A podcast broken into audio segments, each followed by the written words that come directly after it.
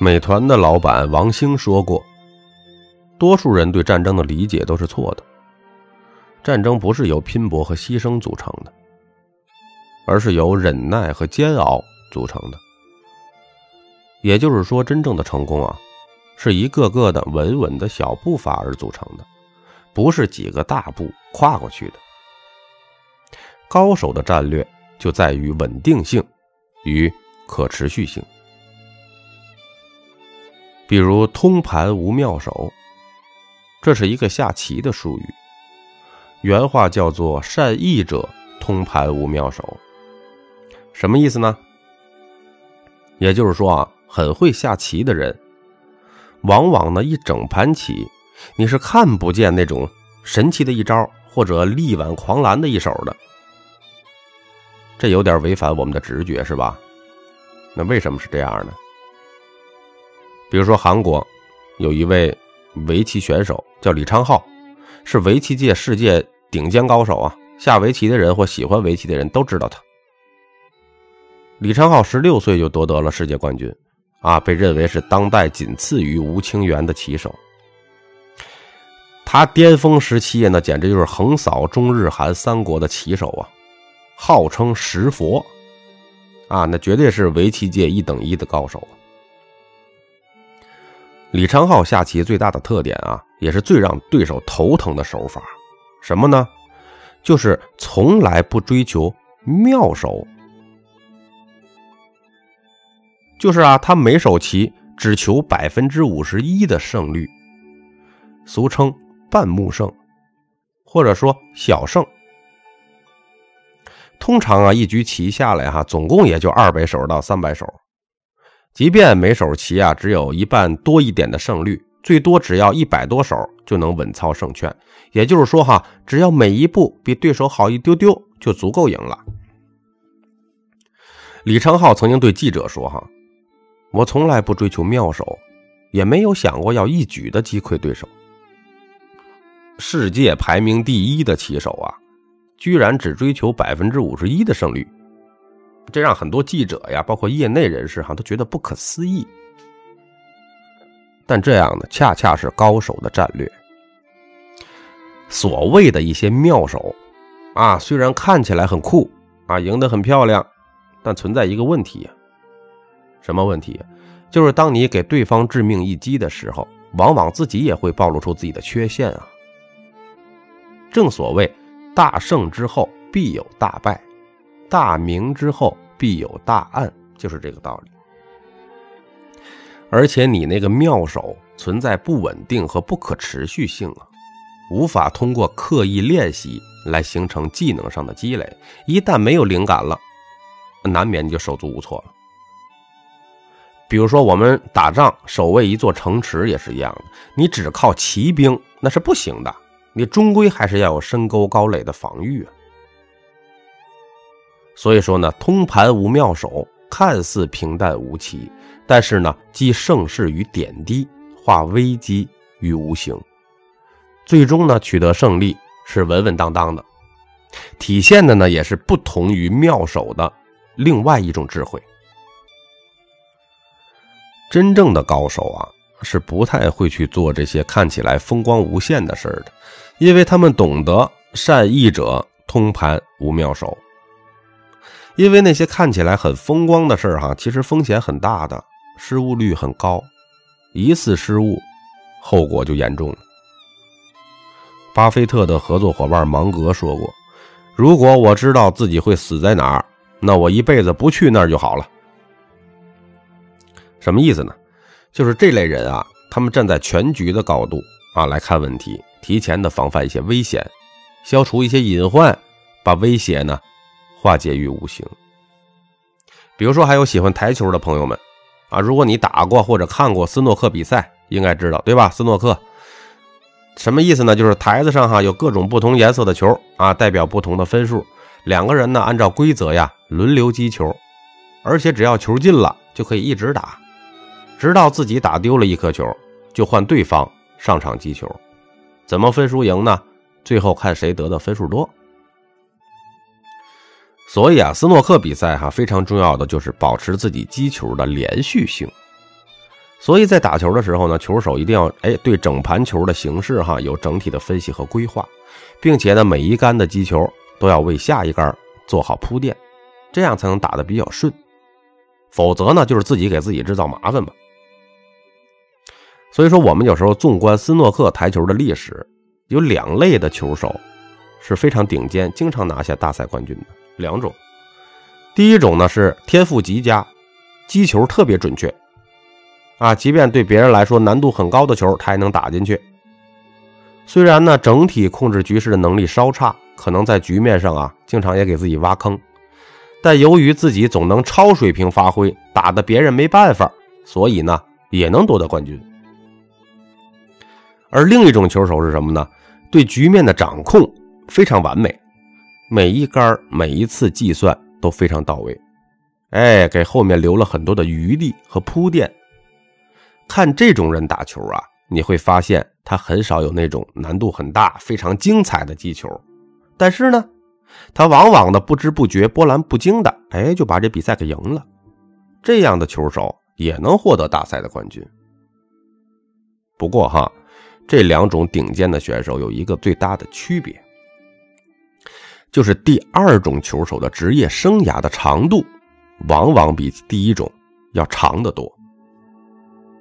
而第一种这种天赋型的选手，往往会在巅峰期的几年里非常耀眼，但是下滑也会很快，过了一阵子就会淡出公众的视野了。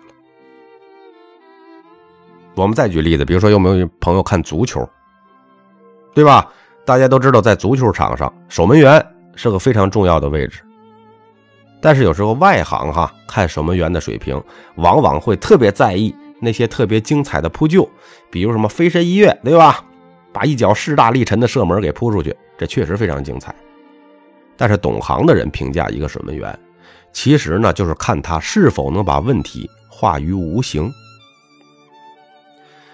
比如说很多伟大的足球守门员啊，其实都是后防线的指挥家，他呢会观察对手的进攻路线和模式，然后呢帮助整条后卫线做好整体规划。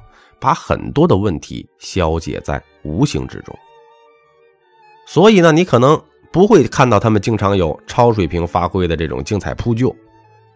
原因是什么呀？主要是因为他们早就杜绝了隐患，把对方有威胁的画门射门呢都化解在了这个无形中了。这才是一个足球守门员的最高境界，对吧？比如说医生。啊，中国有句古话：“善战者无赫赫之功，善医者无煌煌之名。”这两句话意思就是说，哈，真正善于打仗的人，往往没有显赫的功绩；而真正优秀的医生，往往没有很大的名声。比如说，我们熟知的扁鹊，扁鹊是春秋战国时候的名医，对吧？其实呢，他还有两个哥哥。三兄弟呀都非常精通医术。当时候那个老大魏文王就问扁鹊了：“你们家兄弟三人都精于医术，那谁的医术是最好的呢？”扁鹊说了：“我大哥最好，二哥差一些，我是三个人当中最差的一个。”这时候魏文王就不明白了，说：“哎，但是你的名气是最大的呀。”扁鹊解释说：“哈，大哥治病是在病情发作之前，那些病人自己还不觉得有病，但大哥就下药铲除了药根，使他的医术难以被人认可，所以没有名气。只不过呢，就是在我们家中被推崇备至。我二哥治病呢，是在病初起的时候，症状呢还不十分明显。”病人呢也没有觉得痛苦，二哥呢就能药到病除，使乡里边的人啊都认为二哥只是治小病很灵。那我治病呢都是在病情十分严重的时候啊，病人痛苦万分，病人家属心急如焚。这个时候呢，他们看到我呀在经脉上穿刺，用针放血。或者呢，是在患处啊敷以毒药，以毒攻毒，或动个大手术，是吧？使重病人的这个病情得到缓解，或者是很快的治愈，所以我扁鹊名闻天下了。其实呢，还是大哥的医术最高。这时候魏文王哇，突然之间就明白了，刚才我说的那些个故事，都是通盘无妙手的真谛。我们说到这里哈，还不得不提到一个人，这个人是谁呀？曾国藩。清朝末年的时候啊，太平天国起义，那太平军战斗力极强啊。大清国二十万八旗军和六十万的绿营兵，在其面前都不堪一击呀。但是呢，太平军最终却毁在了曾国藩率领的湘军手里。这是怎么回事呢？我们先来了解一下曾国藩哈，他的一生可以分为三个阶段。曾国藩的第一个阶段是文人的生涯，读书，从六岁读书。到二十七岁中了个进士，然后呢，一直做到大学士，是当时的学术领袖。第二阶段呢是军旅生涯。太平天国运动中，哈，曾国藩自己组建湘军，缠斗了十三年，愣是把悬崖边上的大清王朝拉了回来，续了命。第三阶段，是他引入了西方的。科学文化，他组织建造了中国第一艘轮船，建立了第一所兵工学堂，啊，引入了第一批西方书籍，并且送出去了第一批留学生。前后两段都是文人干的事儿啊，但是，一介书生怎么战胜当时战斗力爆炸的太平军呢？其实这是一个非常有意思的战略研究，哈。不了解情况的，一定以为曾国藩是一个熟读兵法、足智多谋的战略家啊！其实恰恰相反，在他带领湘军之前，哈，并没有多少带兵打仗的经验，更不懂什么用兵之道。之所以能赢，其实就六个字儿：结硬寨，打呆仗。什么意思？曾国藩啊，从来不与敌军呢硬碰硬的短兵相接。即便在胜算很大的情况下，也从来不去主动的发动攻击。哎，是什么呢？而是他每到一个地方，哈，就在城外扎营，然后呢，挖战壕、筑高墙，把进攻变成防守。首先呢，让自己处于不败之地。当时的那太平军呢，是非常的骁勇善战的，总想跟湘军野战，就是总想找着他打。但是湘军呢，就是守着阵地不动。哎，就算你再能打，碰到这种路数，你也没办法。只要是一有时间，湘军就开始不停的挖沟，一道又一道，直到呢让这个城市哈水泄不通，断草断粮。等到城里边弹尽粮绝之后，再轻松克之。就是这样。一座城接着一座城，一点一点的挖沟，一步一步的往前拱，就把太平天国给拱没了。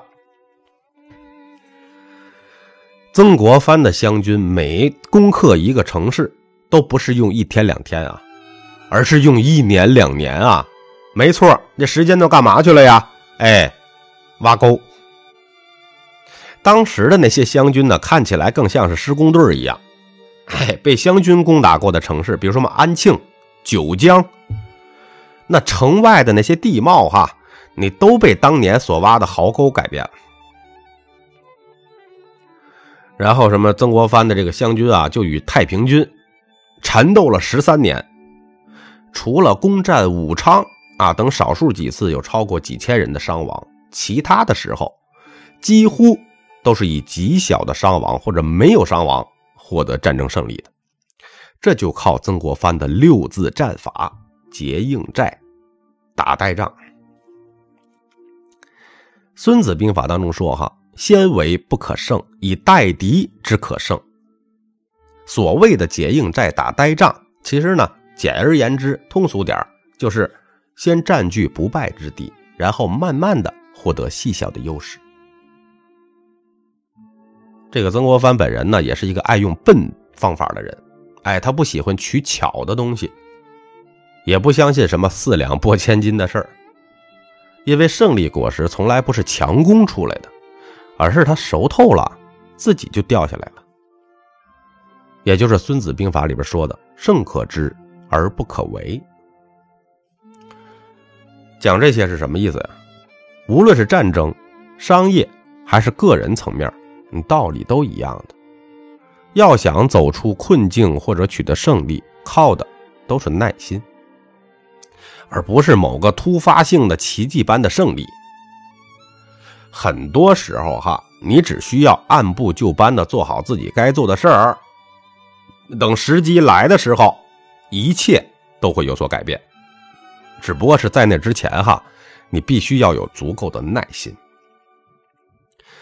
林肯有句话说得好：“我走得慢，但我绝不退后。”所以说啊，聪明人呢都在下笨功夫，愚蠢的人才都是在找捷径。你能看到的一些所谓的成功哈，都只是一种结果或者是表象。每一种成功的背后，必定都有一种。笨功夫在支持。你看，我们生活的这个时代，哈，越来越有意思。从表面上看，我们非常需要弯道超越，避开一切笨拙的方法，对吧？各种人啊，打着一些个不停的、不同的付费的一些个幌子啊，不断的宣称一些什么重大理论呐和发现呐，似乎呢可以使我们绕开弯路。于是呢，很多人呢总想获得一切成功的捷径。然而，那些真正的聪明人，却始终啊都在踏踏实实的下着笨功夫。笨拙的人呢，不懂取巧，啊，遇到问题呢就知道硬钻过去，因此不留死角。相反，那些有小聪明的人啊，不愿意下这些个困勉之功啊。遇到困难绕着走，基础呢打得松松垮垮。所以啊，有时候拙，笨拙的拙，看起来慢，其实却是最快，因为这是扎扎实实的成功，不会作弊的。聪明人总是生活在外界的赞誉中啊，各种光环加持啊，各种表扬追捧啊，所以很多聪明人呢，往往会被一些自负。傲慢给不知不觉的陷害了，所以聪明人要成功是需要加倍努力的，聪明人更要下笨功夫，因为稍有不慎就可能会步了重勇的后尘。大家记住哈，踏实、低调、谦和、坚持才是通用的法则。像我们民族哈，我们中华民族最缺的就是笨人。因为中国人聪明的太多了，越聪明的人其实越应该有一种踏实和实干的精神。咖啡豆不是说天资不重要哈，而是心态太重要了，坚持下去也太重要了。但是呢，低调谦卑往往是和普通人挂钩的。笨办法并不是说是笨人用的方法，而是普通人的方法。这些方法可能不太起眼，不容易让人家夸奖，但是呢，却真的是务实的方法。我们也经常会遇到一些这样的聪明人，对吧？他们似乎啊，总能发现一些个小窍门，各种领域的 bug，总能绕过各种规则，并且呢，轻而易举的获得一些小成就。